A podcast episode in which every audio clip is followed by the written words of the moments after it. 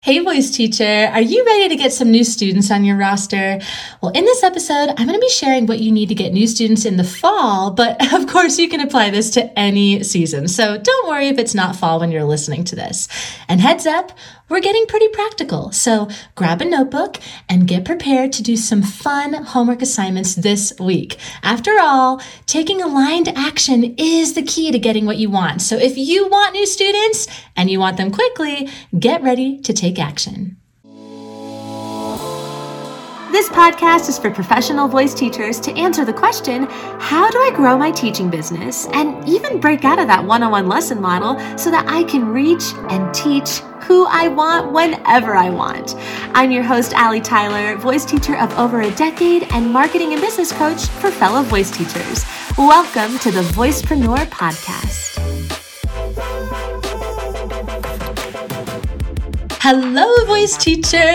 Welcome to another episode of the podcast. I am so delighted, as always, that you have chosen to spend your time listening to me and really learning about how to grow your business because that's what it's all about. Oh my gosh, you guys, you guys, all I have in my head are children's songs. Any mamas out there who can feel my pain?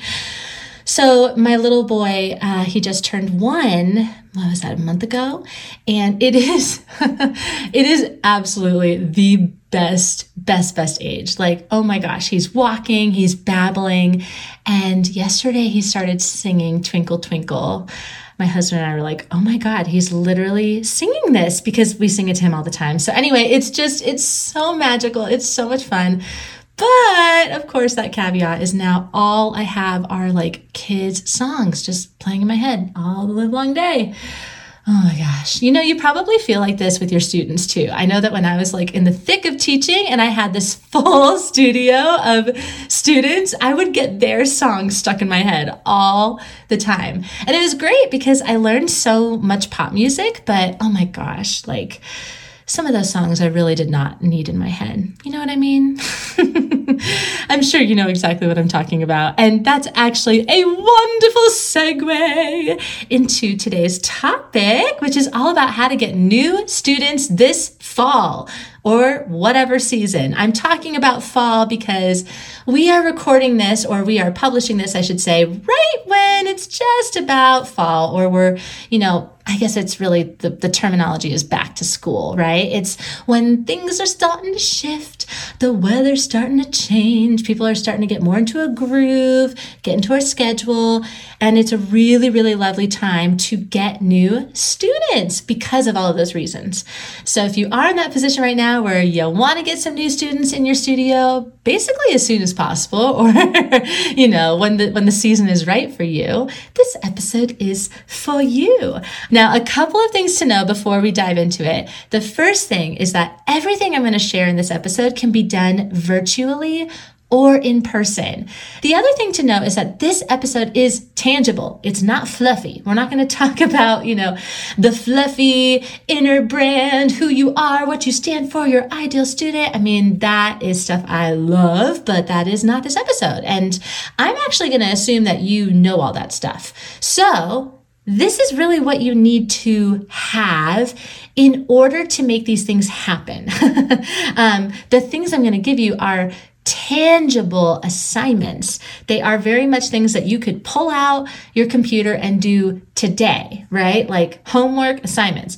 But you can't really do these things very effectively unless you have that quote unquote fluffy stuff done. So I'm going to assume that you know who your ideal student is, that you know what it is that you want to help them with, the results that you promise your students, the transformations that they have, the things that they say about you, the things that they say about you behind your back, right? So all of these things are part of your brand. It's part of your mission. It's part of your business. And that's wonderful and super important. Now that you have that all established, let's take a look at the three very concrete things that you can do starting today. Are you ready? Here we go. Number one, your homework assignment, the very first thing that you are going to do is you are going to write your sales page. This is however you want it to be. It could be a page on your website. It could be an actual sales page. Let's say you use Kajabi or Lead Pages or something like that, where, you know, they actually are softwares that create sales pages. However you want to do it, it don't matter. But what you want to make sure is that you have a page that you are sending traffic to. We're going to talk about traffic in just a second, but this is where everything lives. It's going to really focus on who your lessons are for, right? So let's actually pause right there because if you don't want to teach 10 year olds anymore, put that on your sales page. Put it there. Like set the boundary it's okay. I mean, I just hear it so much. I hear it so much from voice teachers. Well, you know, I love the 10 year olds. Like, I know I'm good at it, but I secretly don't really want to teach them anymore. That's fine. You don't have to teach them anymore. And you certainly don't have to justify it. Just establish that. Put it on the sales page. Put it in writing. And what I mean by that is simply putting something like lessons are for you know, ages 13 and up, or females ages 18 and up, or whatever. I mean, this is your opportunity to call out your ideal student. So don't be afraid to do that on your sales page. So that's the first thing is you really want to make sure that that page you know, it says who the lessons are for. You're going to shift all of your marketing copy to focus on your ideal student. So this does not mean that you need to put all of the details about working with you, your policies, your rates, your like that stuff is important. It is important, but we want to be thinking about what they're thinking about. When you are putting together your sales page, you want to be thinking about how you can shift your copy, your words on the page to really be focusing on your ideal students' problems the things that they want, the things that they desire, the areas that they're stuck on, the ways that you will help them, because that is all they care about. That is all anybody cares about when we land on people's sales pages. The very first thought that all of us think, because we're all consumers here, is what's in it for me? What's in it for me? What am I going to experience? How are they going to help me? What am I going to feel? So, this is the fun, creative job of making a sales page that really addresses those things and helps them think positive thoughts right from the get go and really not taking that much time to be able to understand what it is that you offer. That's another thing is we also get really wordy on our sales pages and truthfully, that just causes our brain to burn more calories than it needs to. And people end up tuning out. You are way more likely to capture somebody with less words and talking directly to their problems and how you are going to solve them. When you do that, you are leading them to the next thought, which is tell me more. I want to know more. Tell me about your policies. Tell me about your rates, right? But those thoughts don't come first. That comes after, hmm, okay, she's going to help me solve my problems, right? So that's the big thing is that you want to have a sales page that has lots of sales psychology infused in it. And it really is the place that you are going to send all of your traffic confidently, right? This is the page where you're like, yes, I am your teacher. I can help you. Let's freaking do this thing. Now we can move on to the actual traffic and how you're going to get that traffic, right? How are you going to get traffic? How are you going to get people to look at this sales page? Well, the best way that you can do this well, one of the best ways that you can do this is to really connect with people who are inside of your network. Maybe they are sister brands, they are complementary of your brand, but they're not competitive, right? They're people who are basically talking to the same people that you want to be talking to, but just in a slightly different way, right? Those are your potential partners. This is how you build your network, and this is how you get more traffic.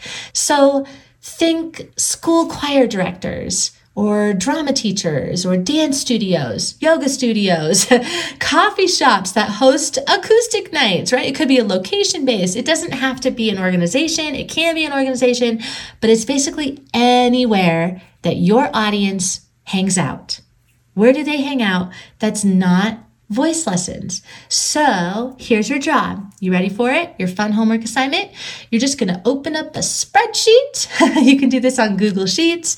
You can do this on Excel, wherever you want to. And all you're going to do is just list out a bunch of people who are inside of your network. And you can have an assistant do this. You can do this yourself. But this is going to help you get in front of more audiences who are already probably going to be interested in what it is that you have to offer. So when you do this, all you're going to be doing is filling in that spreadsheet with their name, their email address, maybe a couple of notes on, you know, something about their organization or where you found them or their affiliation, whatever you want to. And then after you've done that, the third homework assignment that you're going to do today is you're going to draft up email templates. This is where you are going to actually approach the people that are on that spreadsheet. So I won't lie, this is probably the hardest part of these three assignments that I'm giving you, but it's not really that hard when you start just thinking a little bit bigger than creating a template that you're just going to copy and paste, right? So the reason why it's a little bit more complicated is because there are several different approaches that you can take when you are reaching out to these organizations or directors or teachers, right? How you want to be thinking about this is first and foremost, what's the relationship that you already have with them? So maybe you have a um, relationship with a high school choir director that's in your community as it is. So you're going to be talking to them very differently than somebody that you have never talked to before, right? That's why we don't want to copy and paste these templates. We want to make sure that we have a few different versions depending on the approach that you want to take.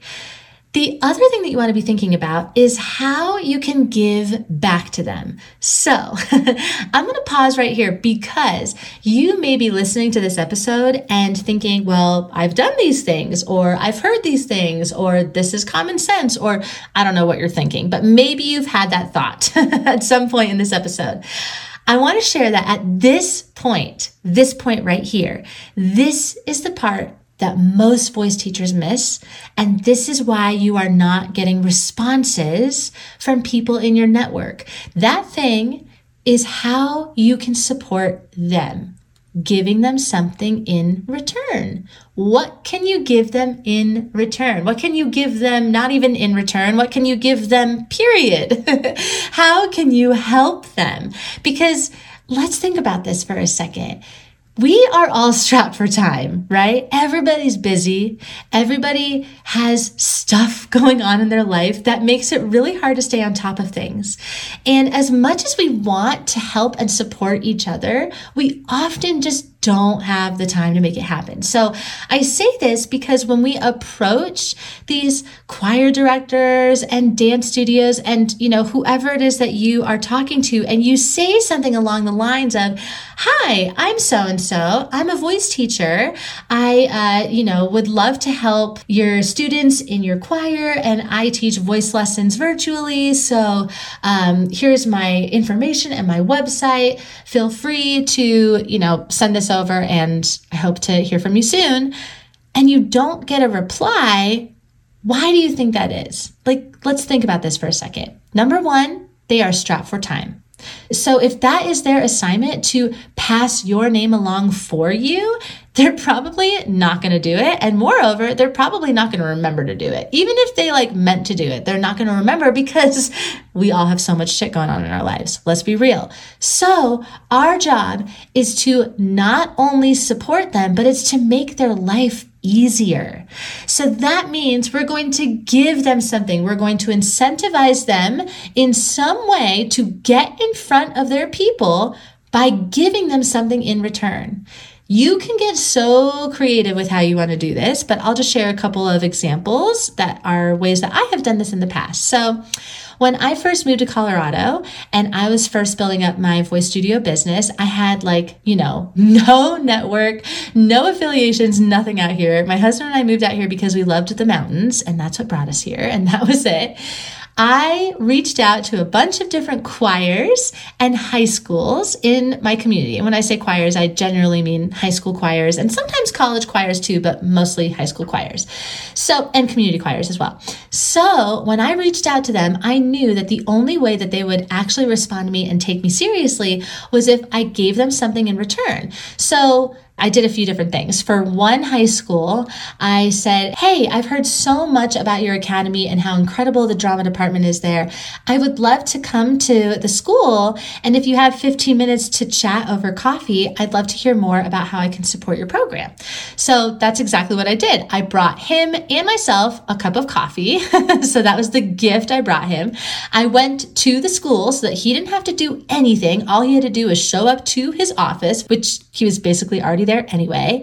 And then all I asked for in return was just 15 minutes to chat about their program and hear what they were working on, any, you know, things that they were struggling with or things that the students wanted out of the program that they weren't getting.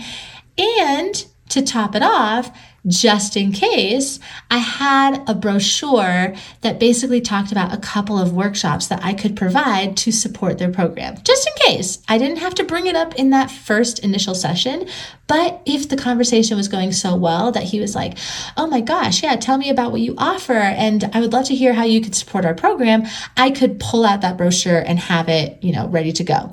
Another iteration that you can do instead of, let's say, a 15 minute, you know, coffee chat is if you kind of already know the director, or maybe they're an acquaintance, or you just want to get right to it, you could offer something directly to their class, let's say a master class or a workshop and only take about 15, 20 minutes of their time. So, for example, let's say there is an advanced high school choir that meets, you know, Thursdays at 3 p.m. and they go till 4:30 for an hour and a half. You could say, "Hey, on Thursdays since you have that hour and a half block, if you don't mind, I would love to come for just, you know, 15, 20 minutes.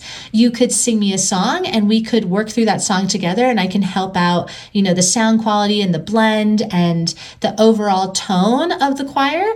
Or if you'd prefer, we could do something else. We could do a workshop or we could do something where I sing for them and I tell them a little bit about my background as a professional singer you can have a couple of different options here because, again, this is all about your own creativity and the relationship that you have with this person. But do you see how all of this is making it easy for them and giving them something in return? You want this to be about how you can support them and how you can support them oftentimes especially if it is singing related, like a choir or a musical theater program, right? Where they do have singers, they want their singers to sound good, and you can help them with that. So that's how you can tie it together to really make everything about giving and not getting. This actually reminds me a lot of I want to say it was like the third episode, maybe, or the fourth episode on how to make marketing fun. And that's really what marketing is all about. The way that you make it fun is that you make it about giving, that you make it about helping and giving and supporting, because that's what you do. That's why you're a voice teacher. and I know you, and you are an intuitive, empathetic, loving, giving human being. So this is going to be very easy for you. So to kind of summarize everything that we just chatted about, those three super tangible things that you are going to do. You could do it today, you could do it this weekend, however fast or slow you want to. Number one, you're going to build a compelling sales page, one that really talks to their thoughts and their feelings and how you can help them. Number two, you're going to create a spreadsheet of basically anybody that has your same audience that is a complementary partner that you could potentially reach out to.